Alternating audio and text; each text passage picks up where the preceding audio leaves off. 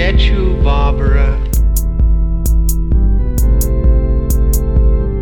They're coming for you.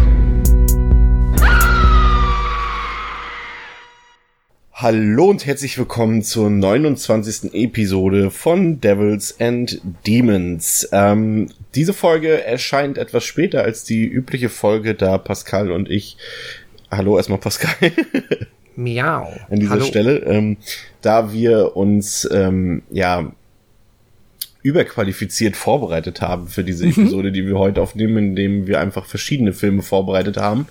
Aber das soll uns natürlich nicht zu Lasten fallen. Wir haben die Möglichkeit und Chance genutzt, einfach dann letztendlich doch über beide Filme, die wir gesehen haben, zu reden, da es sich dabei um ähm, den Originalfilm Cat People aus dem Jahre 1942 handelt und dessen Remake aus dem Jahre 1982. Genau. Ja, von Paul Schrader. Ähm, darüber reden wir und zwar bin ich tatsächlich auf die Idee gekommen, diesen Film zu besprechen, da ich den tatsächlich äh, Schande über mein Haupt nicht kannte, ähm, aber der Herr Dr. Stiegelecker ja, als er bei uns zu Gast war, als er kurz ein paar Filme ja empfohlen hat, hat genau diesen Film empfohlen bei, der, bei den Filmen der älteren ähm, Kategorie und das fand ich so interessant, weil ich äh, seinen Filmgeschmack eigentlich zu schätzen weiß dass äh, der Film bei uns unbedingt auf der Agenda stehen sollte. Und das stand er jetzt auch. Und wir haben uns den angesehen und versuchen jetzt dann doch mal zusammenzukriegen, was uns an diesem Film so aufgefallen ist, was heute vielleicht nicht so einfach ist, da wir hier 120 Minuten plus Elfmeterschießen DFB-Pokalschlacht hinter uns haben und dann auch noch zu später Stunde um nach Mitternacht jetzt aufnehmen, aber wir geben unser Bestes und deshalb Pascal, worum geht es in Cat People? Cat People von 1942. Bei einem Besuch im New Yorker Zoo lernt der junge Amerikaner Oliver die aus Serbien stammende Zeichnerin Irena kennen. Die beiden verlieben sich Hals über Kopf und stehen schon nach kurzer Zeit vor dem Traualtar. Doch das junge Glück wird überschattet von einer düsteren Legende, welche Irena seit geraumer Zeit begleitet. Entfernte Vorfahren der jungen Frau sollen in Serbien Hexerei praktiziert und sich den schwarzen Künsten gewidmet haben. Als Katzenmenschen bezeichnet, haben sie sich selber einen Fluch auferlegt, welcher sich laut der Ge Legende auch noch auf ihre heutigen Nachfahren auswirken soll. So fürchtet Irena, dass sie sich in einen in ihr schlummernden Panther verwandeln wird, sollte sie sich der Leidenschaft hingeben und ihren Ehemann küssen oder gar das Bett mit ihm teilen. Ja, ähm, der Film von, erstmal vielen Dank, äh, Pascal, der Dafür Film von äh, Jacques Tourneur, der tatsächlich kein unbekannter Horrorfilmregisseur dieser Zeit war, denn ähm, Cat People war tatsächlich der Auftakt einer Reihe von vielen Horrorfilmen, äh, Mhm. die er gemeinsam mit dem Produzenten Val Luton gedreht hat, der zum Beispiel vorher äh, viele Jahre unter äh, David Selznick äh, gearbeitet hat, zum Beispiel bei, ähm, ich weiß nicht, ob es bei, aber David Selznick hat äh, zum Beispiel vom Winde verweht gedreht. Ob Val Luton ihm dabei geholfen hat, weiß ich jetzt nicht. Auf jeden Fall haben äh, Turner und Luton zusammen äh, einen ziemlich langen Horrorzyklus äh, gefilmt. Äh, Ich glaube, es waren jetzt zehn oder elf Filme in den 40er Jahren für ähm, RKO Radio Pictures. Äh, da waren unter anderem jetzt bei den bekannteren neben Cat People waren äh, Leopard Man und I Walk with a Zombie dabei, äh, die sogar ähm, aufgrund des Überraschungserfolges von Cat People sogar verschoben werden mussten, weil Cat People so lange im Kino lief, äh, dass, dass teilweise sogar die, die ähm, die Kritiker, die den Film erst nicht so wohl, wohlwollend aufgenommen haben, ähm, nochmal ins Kino gegangen sind und dann ihre Kritiken etwas ausgebessert haben. Und ähm, dieser Zyklus an Horrorfilmen für RKO ähm, hat sich vor allem dadurch ausgezeichnet, dass er jetzt zum, Ver zum Vergleich zu diesen ganzen Universal-Monster-Filmen halt eher weniger Wert auf so Spezialeffekte gelegt hat, sondern mehr so subtilere Inhalte ähm, dargestellt hat, was halt vor allem Budgetgründe hatte. Also man hat hier mehr oder weniger gerade bei Cat People noch mit einem absoluten Mini-Budget gearbeitet und musste dann halt mehr so ja Cleverness und Kreativität walten lassen und ähm, das kann, hab, hatte ich eigentlich ganz gut ähm, gedanklich verglichen mit, mal sehen, ob du mir da recht gibst, mit äh, den Blumhouse-Studios, die ja aktuell auch so, die halt ja auch günstig Horrorfilme, man hat es zum Beispiel gesehen an Get Out oder auch äh, sämtliche, auch so, ich glaube, die waren die Purge, äh, Paranormal Activity war das? Nee, die waren nicht Blumhouse, oder? Doch, die waren auch Blumhouse, glaube ich. Oder waren sie nicht? Nee, ich will nichts Falsches sagen. Das nehme ich erstmal zurück. Aber auf jeden Fall diese ganzen oder viele der Horrorfilme, die jetzt so aktuell rauskommen, auch Happy Death Day ist wieder eine Blumhouse Production, der jetzt demnächst mhm. rauskommt und der jetzt schon äh, sein zigfaches Budget schon längst wieder eingespielt hat und bei uns noch nicht mal läuft. Äh, und das hatte mich so ein bisschen daran erinnert, halt sehr günstig Filme drehen und aber auch sehr viel einspielen, aber dabei nicht unbedingt schlecht sein. Also hat mich irgendwie so ein bisschen daran erinnert.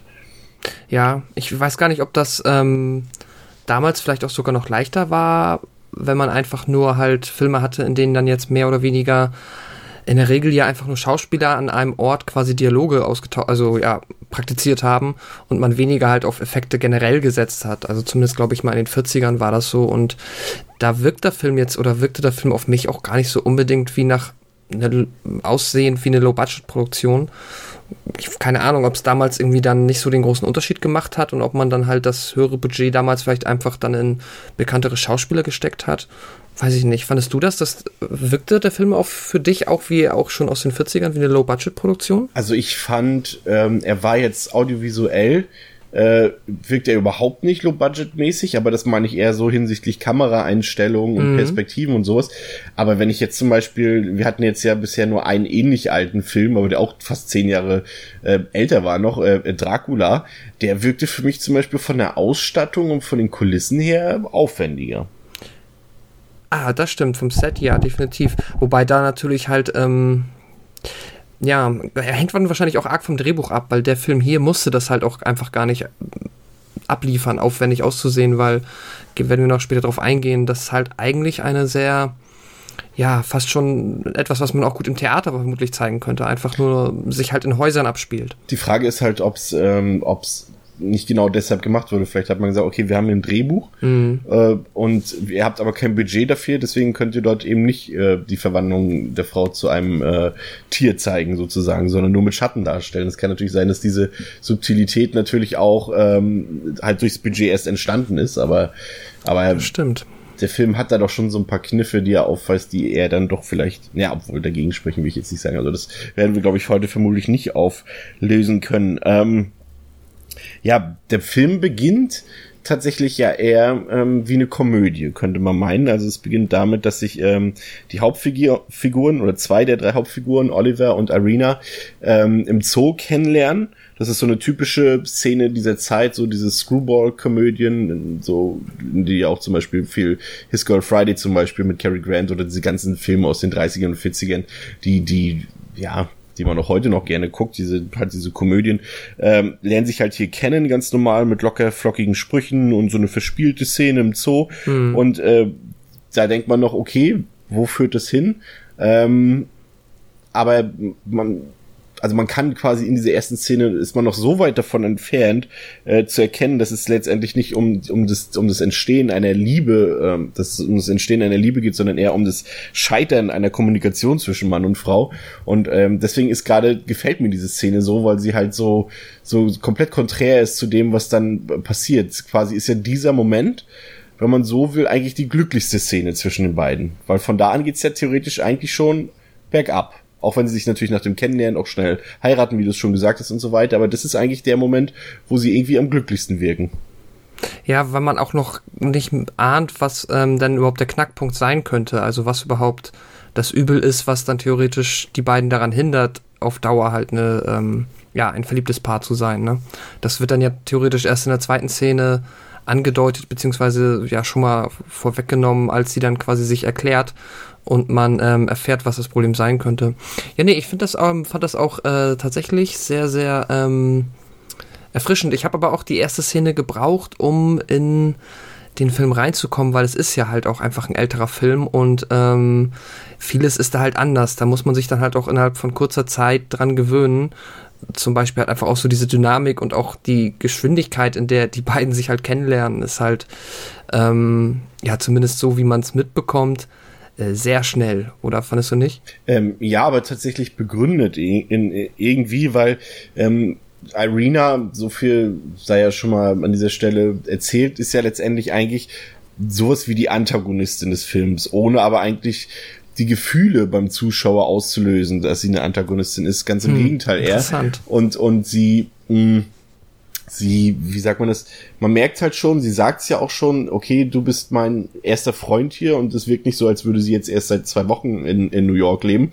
Und, und man merkt einfach, dass sie eine sehr einsame Person ist. Man merkt auch, sie sagt es ja selbst, sie ist ja auch von Anfang an, und das muss man ja auch betonen, von Anfang an ehrlich zu Oliver, indem sie begründet mhm. und sagt, ich bin hier alleine, äh, vielleicht die Leute sollten, na, sie sagt jetzt nicht, dass die Leute Angst vor ihr haben sollten, aber dass es vielleicht den einen oder anderen Grund gibt dafür, warum sie alleine ist dort. Und ich glaube, sie ist einfach froh, dass halt wirklich jemand äh, sich für sie interessiert. Und, und ähm, damals, es kommt halt noch dazu, dass man halt damals auch quasi auch früh geheiratet hat. Und auch Oliver ist jetzt nicht jemand, der so wirkt, als würde er sich groß Gedanken darüber machen. Er ist wahrscheinlich in dem Moment auch sehr euphorisch und äh, so, so, wie sagt man, ja, halt so dieses, dieses ähm, Love at First Sight äh, mhm. Ding und und ich glaube, dass der Film da jetzt nicht so ein so ein Pacing-Problem hat dabei, dass er jetzt sagt, ähm, hier guck ruckzuck abarbeiten und so weiter, damit wir ins Drama übergehen können. Ich glaube schon, dass sie einfach auch ähm, sehr schnell ohne Kennenlernphase dort einfach dann auch den Bund der Ehe eingegangen sind. Also ich glaube, das ist durchaus vielleicht in dieser Figurenkonstellation machbar, sage ich jetzt mhm. mal. Ja, nee, kann ich und mir sie will ja eigentlich auch und, und, und sie will ja eigentlich auch gar nicht unbedingt heiraten. Ne? Das darf man ja auch nicht äh, ne, nicht, nicht vergessen, weil ja, ja, das stimmt. Sie, sie ahnt ja schon äh, gewisse Dinge und, und äh, hat ja Angst, äh, Oliver als Menschen schon zu verlieren und möchte ja auch gar nicht heiraten, aber ich glaube, das ist dann so dieser, dieser Leichtsinn von Oliver, der sie dann auch so ein bisschen überzeugt davon. Auch einfach, damit sie halt nicht äh, alleine ist, ne? Ja, ja klar, also ich glaube auch gar nicht, dass es irgendein Pacing-Problem ist, aber einfach nur dieses, ja halt doch das Leben in einer anderen Zeit, so wie man es jetzt auch heutzutage, aber auch natürlich im Film ähm, so wahrscheinlich nicht mehr sehen würde. Ähm, deswegen ja, meinte ich, dass ich halt diese ersten Szenen gebraucht habe, um zu verstehen, dass hier halt wieder alles ein bisschen anders läuft und mich quasi so ein bisschen wieder darauf einzustellen, da nicht mit den, ja, nicht mit den Mustern zu rechnen, die man halt sonst in modernen Filmen oder in der heutigen Zeit irgendwie erwarten würde. Was ich aber ganz interessant finde, was du jetzt eben schon erwähnt hast, dass du ähm, die Irena, dass das so für dich die Antagonistin ist, weil ich glaube, da können wir uns dann noch vortrefflich drüber äh, streiten, vielleicht nicht, aber äh, austauschen, weil ich sehe da tatsächlich die Alice eher, die ähm, Arbeitskollegin von Oliver, die dann quasi ja so auch Teil des Love Triangles wird, so ein bisschen. Das, deswegen meinte ich gerade die Antagonistin, die aber vom Zuschauer nicht als Antagonistin hm. gefühlt wird, weil letztendlich ist sie die einzige, die letztendlich Verbrechen begeht oder Unheil bringt in dieses Szenario. Aber, aber es hat nie die Auswirkung darauf, dass, dass, dass sie eigentlich die einzige Figur ist, mit der wir uns verbunden fühlen. Also nicht, nicht, nicht falsch verstehen. Also sie ist für mich die, mhm. schon die Protagonistin, ähm, und auch die einzige Figur, mit der ich mitfühle und de deren Emotionen ich nachvollziehen kann. Ähm, aber gleichzeitig ist halt sie die, die Unheil ins Szenario bringt. Ne? Ähm, ja, aber auch weil niemand sie ernst nimmt. Ne? Das ja, ist nämlich wie es nachher, wie es entsteht, machen wir gleich noch. Aber da, mhm. da gebe ich dir recht. Ähm, was ich wollte noch was sagen, ähm, was mir eingefallen ist gerade, ist, dass ich zum Beispiel tatsächlich weniger Probleme hatte, um in das Szenario, vor allem in das ähm, zeitliche Szenario, dass der Film halt ja nun wirklich nicht jetzt mit unseren aktuellen Sehgewohnheiten konform geht. Ähm, ich habe da jetzt deutlich weniger Probleme gehabt als zum Beispiel bei Dracula, weil mhm. das Setting urbaner ist. Also es spielt halt in der Großstadt und das ist jetzt nichts, wo man die Großstadt war schon immer Großstadt. Da sind auch damals schon Autos gefahren und und die Leute haben haben sind feiern gegangen und so weiter. Also das hat sich jetzt vielleicht in technischer Hinsicht ein bisschen geändert, aber so dieses diese dieser Unterschied halt zwischen Metropole und diesem Landleben und so weiter, der ist halt schon. Also ich denke mal, das Landleben hat sich anders entwickelt in diesen, in diesen, sagen wir mal, 60, 70 Jahren als das Stadtleben zum Beispiel. Und, und irgendwie konnte ich das, konnte ich das schneller greifen, weil sie halt auch so, so bekannte Szenarien oder Settings, ein Zoo, das kennen wir alle, auch heutzutage ja. noch, äh, äh einfach, eine Schlucht von Häusern, ein Stadtpark und so eine Sachen, das sind halt Dinge, an die ich mich jetzt nicht gewöhnen muss, weil ich sie auch vor der Tür habe sozusagen. Und und das hat für mich den Einstieg schon einfach gemacht und halt das Tempo, ne? Was äh, ja. wir eben angesprochen haben, äh, fand ich eher zum Vorteil des Films. Das stimmt. Ja, ich war auch ähm ich habe ja, manchmal fällt es ja auch irgendwie schwer, dann so technische Errungenschaften irgendwie noch da zeitlich korrekt einzuordnen. Und ich hatte diesen mega blöden Moment, also von mir blöd, wo ähm, ich dann Oliver im Büro hab, äh, ja, ja, die Szene im Büro stattgefunden hat und ich dachte, oh, Wasserspender, wow. Weil irgendwie hatte ich das Gefühl, das ist äh, irgendwie passt das da nicht rein. Aber nee, klar, warum nicht? Ja. Aber so, hm? hm. Also ich fand, ich fand's, wie gesagt, fand's, fand's tatsächlich eher recht erfrischend, weil man halt auch aus der Schwarz-Weiß-Ära es gewohnt ist, dass viele Filme eher mit diesem Pacing zu kämpfen haben.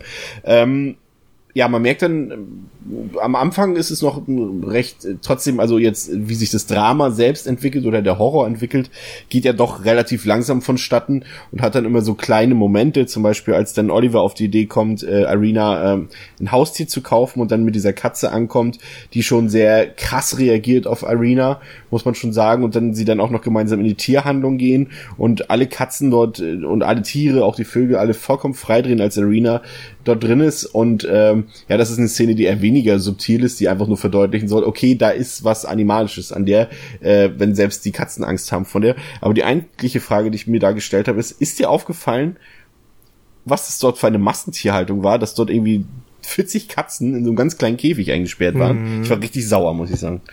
Ähm, total, das ist, ähm, ja, mir auch äh, beim Zoo tatsächlich fast noch mehr. Bei der Tierhandlung dachte ich so, ja, das ist uncool, aber das ist halt dann hoffentlich ja nur die Zwischenstation, bis sie dann einen Besitzer gefunden haben, wo die Tiere innerhalb kürzester Zeit dann halt irgendwo in einem Haus leben können, als Haustier. Aber auch gerade der Zoo, der wirkt halt wirklich so, wie man das, ähm, ja, aus, weiß ich nicht, so alten Satire-Comics oder so kennt, halt das Tier im Käfig. Und das ist dann halt wirklich nur das Tier im Käfig, plain. So, da ist halt nicht mal irgendwie ein Ast oder ein Wobei, Spielzeug. Wobei das, na gut, das ist jetzt schwierig. Den, das müsste man jetzt vielleicht ein bisschen trennen. Das okay. habe ich tatsächlich eher ähm, inhaltlich wahrgenommen und zwar einfach als Versinnbildlichung von äh, Arena. Also ich, ich, bin mir gar nicht sicher, ob der vielleicht, ob der Zoo, ob das Gehege da wirklich so aussieht oder ob sie es nicht für den äh, Filmmoment so geräumt haben, um ich einfach glaub, diese diese Leere um Irina darzustellen. Aber das ist natürlich jetzt sehr gewagt von mir. Ja, ich glaube schon, dass die Zoos zu der Zeit äh, New York, also im Central Park oder so, ähnlich ausgesehen haben, weil man sieht es ja auch oft noch aus Bildern aus der Zeit, mhm. wenn halt, und ich, also mich würde es jetzt nicht wundern. Ich meine, die Leute, also es gibt ja auch, wenn wir jetzt dann uns Zirkusse oder einen Zirkus angucken, das sind das ja auch so Zustände, die es ja auch noch in die heutige Zeit geschafft haben. Ähm, Würde mich jetzt nicht schockieren, wenn das in den 40ern da so war.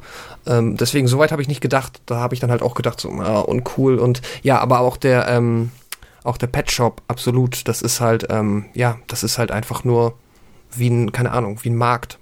Ja. Das stimmt. Ähm, ja, vielleicht mal, um, um auf die Figuren so ein bisschen einzugehen. Mhm bevor wir dann in den, in den Horrorpart dieses Films quasi übergehen. Ähm, Irina, wir haben es eben schon angedeutet, äh, vielleicht um das mal so ein bisschen schon aufzuschlüsseln.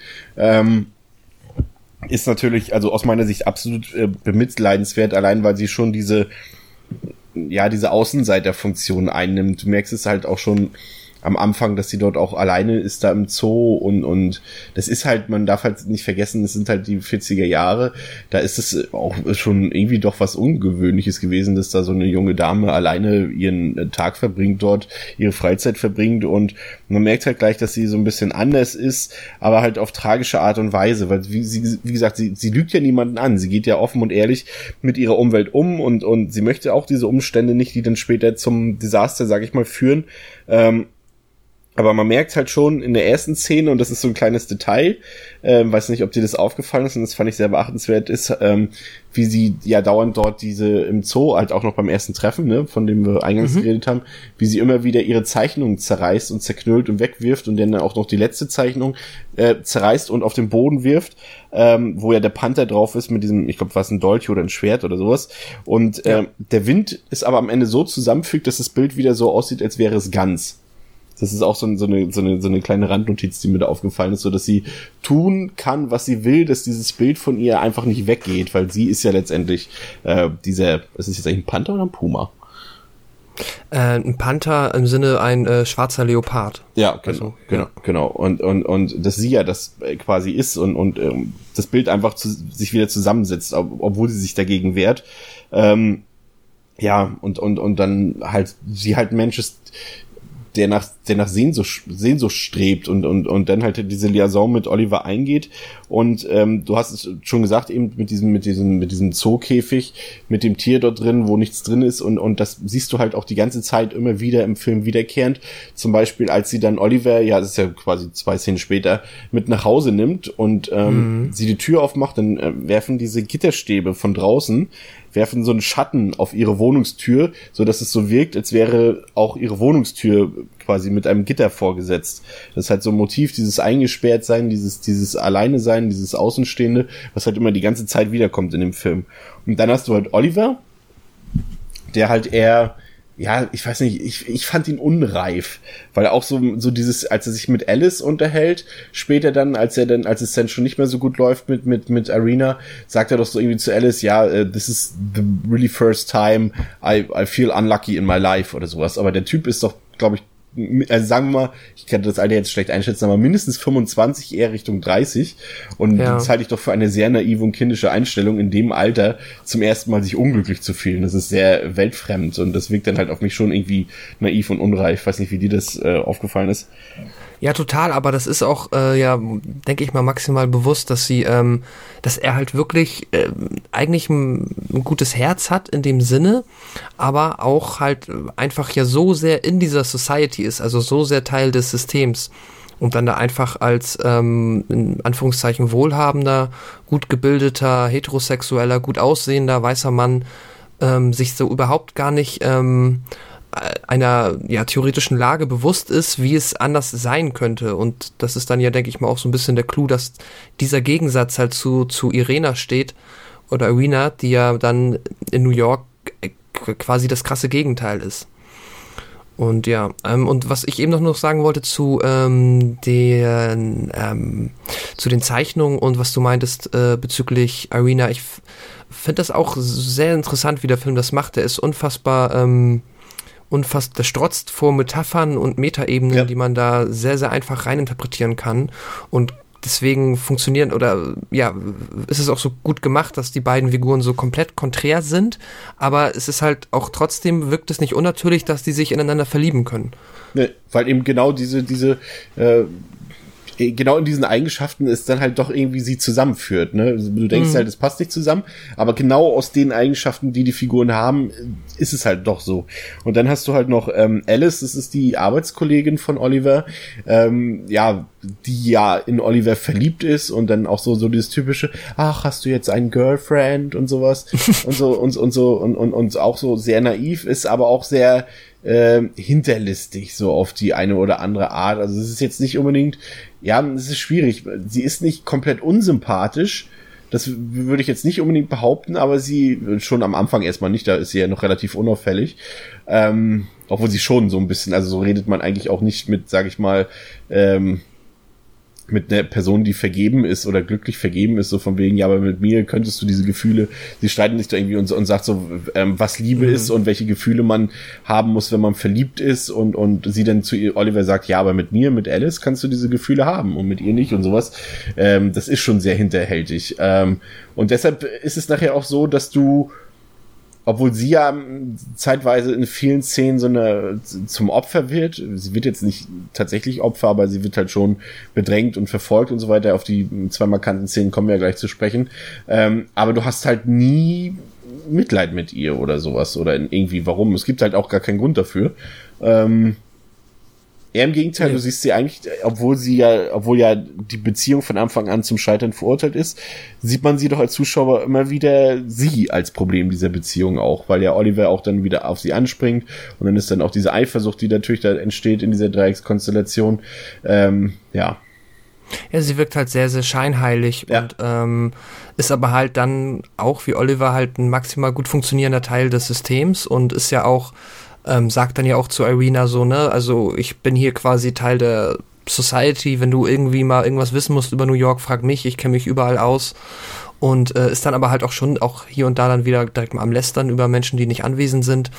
Ähm, da merkt man schon, dass die ähm, ja auf jeden Fall einiges gerissener ist als Oliver und dann vermutlich auch eher der Mensch ist, der zum Manipulieren liked und ähm, ja, auch dann wahrscheinlich nicht zögert, wenn sie irgendwie das Gefühl hat, dass man da, dass sie da irgendwie ähm, ja, irgendwas zu ihrem Vorteil ausspielen kann. Ähm, um mal auf ein Motiv dieses, oder ein vermutliches Motiv dieses Films zu kommen, weil es gerade ganz gut passt in dieser Dreieckskonstellation.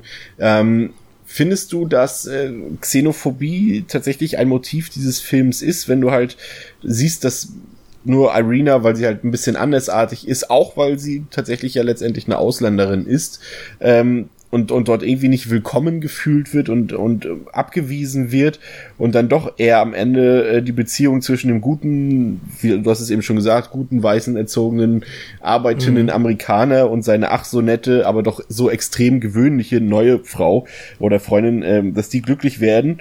Ähm, aber Irina halt dort ausgeschlossen wird, abgegrenzt wird in jeglicher Hinsicht in diesem Film, halt nur weil sie anders ist und, und, und das, äh, wie gesagt, was wir vorhin schon gesagt haben, dass halt der Zuschauer eben nicht an Oliver und an Alice denkt, die sind uns halt wirklich egal, sondern uns das Leid und, und die Seele von Irina interessiert. Und, und ob der Film damit dann auch wirklich so auf, auf so eine Thematik anspricht, ich finde schon. Weil und da musste ich allerdings tatsächlich auch ein bisschen nachlesen, äh, um, nur um das zu untermauern. Ich finde, also er macht schon auch sowieso den Eindruck, wenn man den Film das erste Mal guckt. Aber wenn man halt auch noch dazu erfährt, dass dann halt äh, der, der Produzent, also der Luton aus Russland kommt und Turner als äh, Franzose, äh, dass die auch Immigrationsgeschichten haben und, und dass man halt auch dieses, dass diese, dass die beiden quasi auch sich so ein bisschen an Arena wiederfinden und eher so diese, diese Kunst der alten Welt, des alten Europas darstellen und Oliver halt so, die, die, so diese neue Welt darstellt und diese, diese abgrenzende mhm. Welt, die moderne sozusagen, weil da gibt's halt auch diese markante Szene, in der er sagt, dass er ja noch nie einen Künstler kennengelernt hat oder sowas und was halt auch ja, irgendwie ja. strange wirkt. Er ist halt eher so, so rational, was man halt auch daran merkt, dass er die, die ganzen Geschichten und, und diese Mythen und Märchen, die äh, Arena ihn erzählt oder die er mitbekommt, halt auch so vollkommen unglaubwürdig findet. Also, um darauf zurückzulenken, denkst du schon, dass der mhm. Film mit dieser Thematik spielt, ja, ne? Ähm, ich kann mir das absolut gut vorstellen, dass der das halt wirklich so quasi auf das, ähm, auf den Migrationshintergrund äh, gemünzt hat. Was ich aber auch gelesen habe und was ich halt auch tatsächlich im ersten Moment gedacht habe, aufgrund des ja, sexuellen Motivs, das ist dann ja eigentlich der Unterscheidungsmerkmal, der sie quasi zwingt oder ähm, der sie unfassbar schwer macht, halt so ihre Rolle in dieser, in, ja, in dieser Gesellschaft zu finden. Mm, lässt sich der Film halt auch wunderbar dahingehend irgendwie interpretieren, dass das halt ähm, vielleicht auch, ja, dass sie einfach nur, weil sie nicht heterosexuell funktionieren kann, aufgrund dieses Fluchs, ähm, dass es dann auch vielleicht eigentlich, dass es sie vielleicht eigentlich ähm, lesbisch ist oder vielleicht asexuell. Ja. Da war ich mir auch nicht sicher, ob das vielleicht auch etwas sein könnte. Aber unbedingt, Aber jetzt unbedingt. Im Kontext der ganzen Produktionsnotizen und wenn man denkt, das ist halt auch noch ne, USA der 40er Jahre, New York, da, da war halt auch unfassbar viel Angst äh, vor noch Einwanderern und äh, Menschen aus Afrika und äh, viel aus Osteuropa, da herrschte halt auch eine sehr, sehr ausgeprägte Xenophobie. Deswegen äh, kann ich mir, also erscheint es absolut logisch, dass der Film eigentlich dann auch darauf anspielt. Aber es ist auch, wenn, selbst wenn es so ist, ist es schön, dass der Film sich halt ähm, ja auch auf die anderen Art und Weisen interpretieren lässt. Ja, ja absolut. Also dem Punkt, den du angebracht hast, der ist mindestens genauso richtig, würde ich sagen. Also es wird auf jeden Fall mit der Sexualität gespielt und und äh, halt die Frage, was jetzt Arenas Problem quasi letztendlich ist, ob sie nur frigide ist, ob sie vielleicht eher äh, lesbisch ist oder ob sie einfach nur eine unwillige Katzenfrau ist, wie auch immer. Aber ähm, das ähm, ist halt auch diese diese gängige Porträtierung, genau, Porträtierung mhm. dieser Katzenfrau, was halt eher so konträr ist zu dem, wie sie sich verhält sozusagen und sie möchte ihn nicht berühren, den Oliver, und sie möchte ihn nicht küssen und so weiter oder kann es auch nicht. Und dann eigentlich Katze, was eher so, oder ein Raubtier, was eher so animalisch wirkt und eigentlich auch so ein Symbol ist, die Katzenfrau, für die, für die animalische weibliche Sexualität, sozusagen dieses, ähm, Vamp, was, deswegen ist zum Beispiel Catwoman, auch Catwoman zum Beispiel, äh, zum um, um mhm. modernes Beispiel zu nennen, äh, spielt absolut damit, finde ich. Und ähm, beim Thema Sexualität äh, fand ich es ganz interessant, dass die Szene, ähm, in der Irina ähm, so ein bisschen traurig und trostlos in der Badewanne sitzt und man ihren nackten Rücken sieht, auf dem die, die, die Wassertropfen abperlen, dass das teilweise wirklich den Kinozuschauern und auch den Kritikern wirklich zu freizügig war. Das war regelrechte Erotik dort, dass man diesen freien, nackten Rücken gesehen hat. Von, mhm. von, von der Hauptdarstellerin Simone Simon. Namen nicht genannt. Aber, aber das, das, das finde ich auch verblüffend, ne? So ändern sich die Zeiten. Ja, ich meine, Amerika ist ja schon, oder beziehungsweise die USA sind jetzt ja schon immer für ihre Prüderie bekannt, aber ähm, das hätte man jetzt, das wird man heute nicht mehr erwarten. Das ist natürlich dann echt so ein, ja, Film seiner Zeit mit den Kritikern, die damals dann das anders gesehen haben. Ja. Ähm, kommen wir zu den vielleicht zwei Schlüsselszenen dieses Films Mhm. oder die diesen Film so ein bisschen ähm, noch herausstechen lassen. Es gibt da tatsächlich ähm, sowohl jetzt einfach so von von der von der Qualität, von der inhaltlichen Qualität als auch von der technischen Seite her äh, bemerkenswertes tatsächlich in diesem Film. Ähm, und zwar gibt es ähm, also die Konstellation entwickelt sich halt so weiter, dass das dass das ähm, Arena auf jeden Fall bemerkt, dass äh, Alice dann jetzt da ist als Nebenbuhlerin und ihren ihren Mann ähm, sozusagen so für sich einnehmen will und so weiter und sieht auf jeden Fall eine Bedrohung darin und ähm, stalkt sie dann und verfolgt sie dann, ähm, nachdem sie ein Treffen bemerkt hat zwischen äh, zwischen Oliver und Alice und ähm, Alice möchte dann nach Hause gehen und äh, verzichtet darauf, dass Oliver sie nach Hause begleitet und geht dann durch den Central Park, durch eine von diesen Tunnelsystemen, die dann in so eine, so eine Art Schlauchgang langführen. Und es äh, hört dann auf einmal Schritte und hört dann selbst zwischendurch immer wieder auf, Entschuldigung, zu gehen. Und ähm, dann hören diese Schritte, die sie verfolgen, auch zwischendurch immer wieder auf. Und das ist so eine, so, eine, so eine wirklich großartige Szene, die so alles miteinander vereinbart und zeigt, wie man Horror erzeugen kann, halt ohne Spezialeffekt, ohne Splatter oder ohne Jumpscare, sondern einfach nur mit einer guten Kameraarbeit, mit, mit einem guten Schnitt, mit einem guten Pacing. Das, und, und das ist halt das, was äh, es tatsächlich auch heute noch gibt, weil tatsächlich dieser Film und diese Szene sozusagen, das nennt man den Lutenbus, weil es eben diese Szene mündet, du, die Bedrohung steigt sekündlich an und du denkst, okay, jetzt passiert was, jetzt verwandelt sich ähm, verwandelt sich Arena äh, in ein Tier und und weiß ich, was dann passieren könnte. Und auf einmal hörst du tatsächlich dieses laute Tiergeräusch stellst aber fest in der höchsten Minute Sekunde der Spannung, okay, das ist kein Tier, das ist einfach nur ein Bus, der da jetzt hält und einfach ein lautes Quietschgeräusch macht oder so eine ja so ein Aufheulen sozusagen. Und damit ist die Szene beendet. Und das ist halt das, was wir auch heute noch kennen, indem einfach so eine Szene so einen ganz langsamen Spannungsaufbau hat, aber sekündlich die Bedrohung mehr steigt und am Ende einfach nur was ganz harmloses passiert. Die Abkürzung davon ist letztendlich dann irgendwann wieder der sozusagen der Jumpscare, so wird's dann heute halt ausgelotet, wo dann halt auch äh, jede Sekunde denkst du, oh, jetzt kommt was und dann am Ende ist es nur ähm, ein Hut, der im, Sch im Schrank runterfällt und dich erschreckt, Genau. keine Ahnung. Ne? Oder halt wie in diesem Fall jetzt hier einfach dieses laute Geräusch und es ist halt, wenn man bedenkt, zu welcher Zeit der gedreht wurde und wie er spielt, ist es halt wirklich eine fantastische Szene. Und, und das ist wirklich der Horror. So immer wieder diese Schritte und dieser Hall, wie sie kurz aufhören und wie sie wieder da sind. Ähm, und die quasi die Schuhabsätze einfach kurz nicht zu hören sind. Und das dann eigentlich als Art äh, fungiert die Darstellung von der Verwandlung von Arena vom Menschen zum Tier einfach nur dadurch, indem man ihre Schritte aussetzen lässt, ist äh, äh, großartig. Also ich muss sagen, habe ich mich richtig verliebt in diese Szene. Fand ich toll. Ja, ja, äh, absolut. Ich habe die tatsächlich irgendwann vorher schon mal gesehen. Ich habe ja schon äh, vorher noch zu dir gesagt, dass ich dann, das kannte ich schon tatsächlich vom Film, aber wusste, habe ich mich dann nicht mehr dran erinnert und erst als ich es gesehen habe, dachte ich, ah, warte mal, doch, diese Szene ist auf jeden Fall irgendwo schon so bekannt und so legendär, dass man die ähm, ja in der ein oder anderen äh, Berichterstattung über alte Horrorfilme und gruselige Szenen gesehen hat.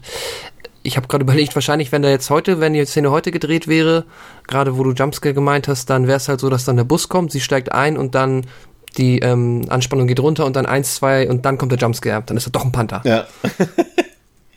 ähm, nicht weniger ikonisch ist dann ähm, die nächste Horrorszene. Es gibt letztendlich ja nur so, sag ich mal, drei Horrorszenen in diesem Film. Oder die, die dann auch wirklich so, sag ich mal, wo so die Spannung so ansteigt, dass du sagen kannst, okay, hier könnte ich mich jetzt durchaus gruseln.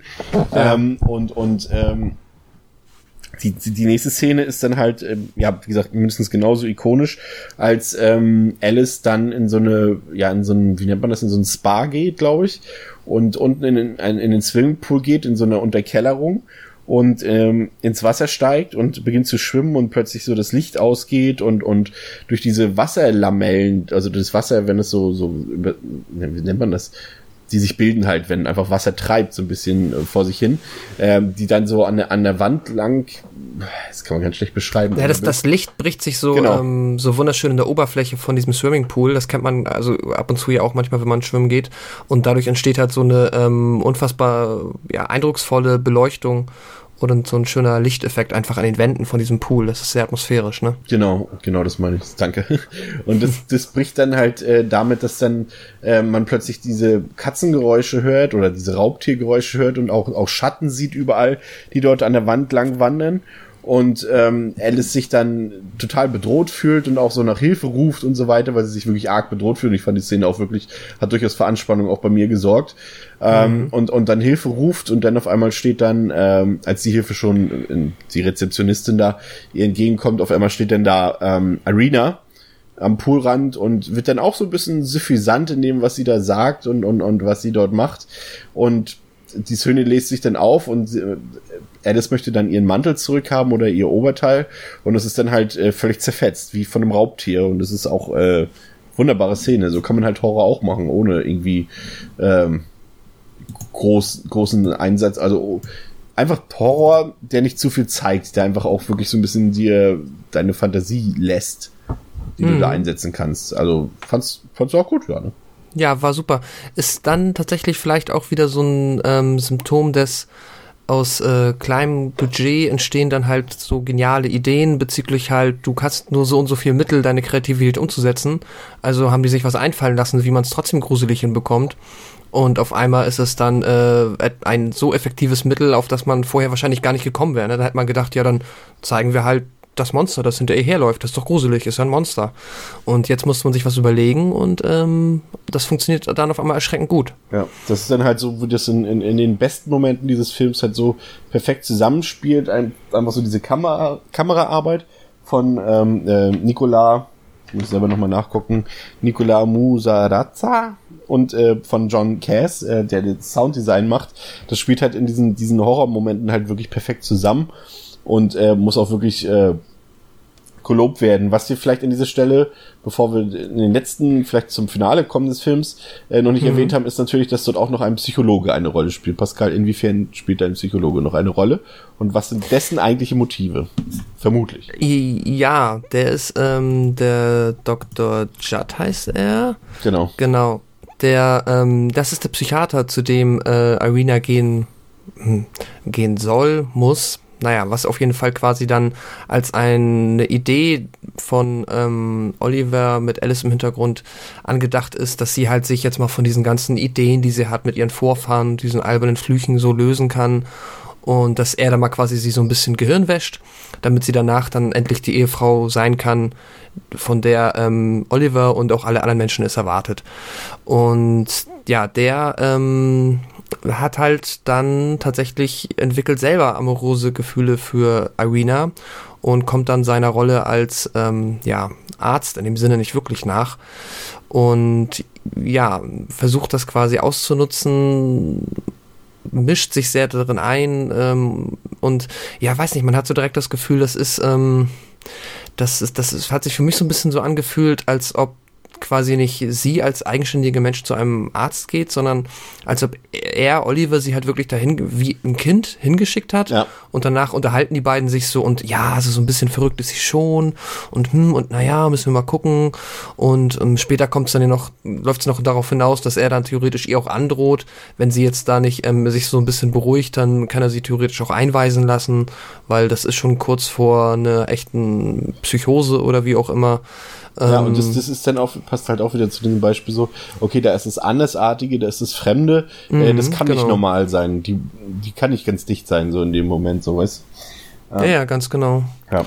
Da wird das auch nochmal richtig deutlich, dass sie halt, ja, das ist ähm, entweder kriegt sie sich selbst auf die Reihe und dann kann sie Teil dieses Systems werden aber da sie es halt nicht kann, da der Film zeigt uns das ja auch, das was sie sich aus was sie sagt, ist ja halt die Wahrheit. Und ähm, ja, ich weiß nicht, ob ich jetzt das Finale damit großartig vorwegnehme. Ja, aber, kannst du ähm, durchaus hinleiten so. Was halt, genau, was ich dann nämlich halt wirklich so ähm, ja, so richtig böse fand, war dann halt tatsächlich, glaube ich, der letzte Satz des Films.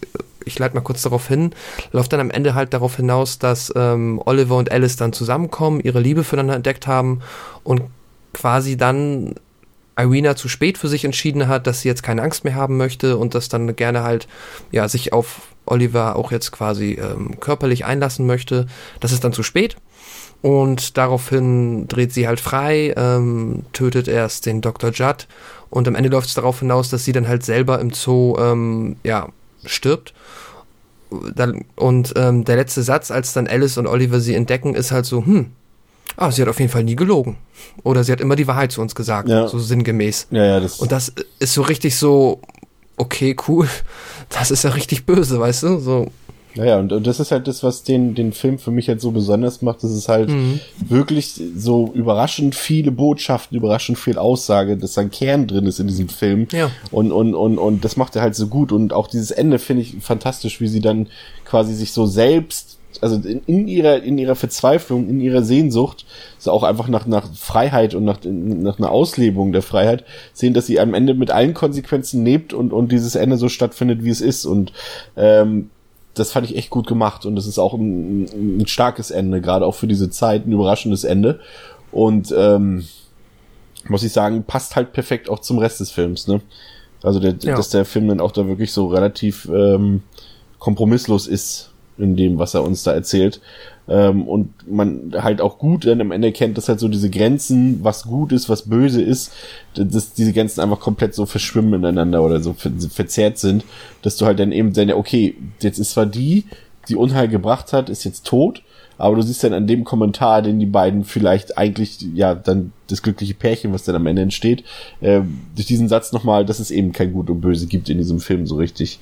Also, mhm. muss ich sagen, ist ein äh, gutes Ende. Aber nochmal, ähm, weil wir es noch nicht so ganz angesprochen hatten, nochmal in technischer Hinsicht, audiovisueller Hinsicht, äh, muss man sagen, äh, war der Film für mich sehr überraschend, weil auch wirklich, ich war erstaunt darüber, wie viele Kamerafahrten zum Beispiel da drin waren, gerade jetzt, wenn man das ein bisschen mit dem stocksteifen Dracula vergleicht. Gut, jetzt haben mhm. wir, wir haben jetzt halt hier in diesem Podcast bisher nur ein weiteres Beispiel. Wir haben natürlich schon andere ältere Filme gesehen, aber um es jetzt zu vergleichen mit im Podcast besprochenen Film, bietet sich halt momentan nur Dracula an und wenn man da sieht, wie, wie statisch dann noch die Kameraeinstellungen waren und wie viel Mühe und, wie, wie, überhaupt quasi die Kamera als Stilmittel ja eigentlich eingesetzt wird hier schon. Das ist halt das so, was mich, was mir so ein bisschen imponiert hat. Dass halt die Kamera nicht dazu da ist, um einfach nur das, was gezeigt werden soll zu filmen, sondern halt wirklich als Stilmittel agiert und auch mit diese ganzen, mit den ganzen Schattenspielen und mit dem Lichteinsatz. Das war schon fast so ein bisschen so ein bisschen wie im Film Noir. Und das hat mir richtig, zum Beispiel die Szene, genau, wo sie bei dem, bei dem Judd, beim Psychologen da auf der Couch sitzt, liegt und, und, und das ganze Bild schwarz ist und nur, nur ihr Gesicht so hell erleuchtet ist. So, so eine mhm. Szene halt, die sind bemerkenswert gut, muss ich sagen.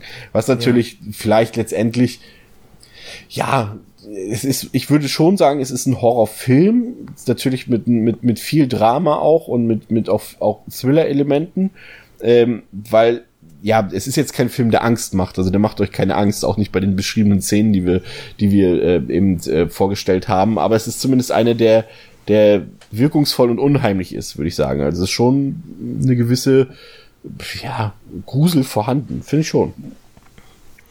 Der hat auf jeden Fall eine Atmosphäre, ja. Genau. Und bezüglich dem Audiovisuellen finde ich auch, der wirkt halt wirklich auch im Vergleich zu Dracula viel filmischer. Ne? Man hat hier richtig das Gefühl, das ist ein, ähm, ja, wirkt halt wie so ein Hollywood-Film eigentlich schon.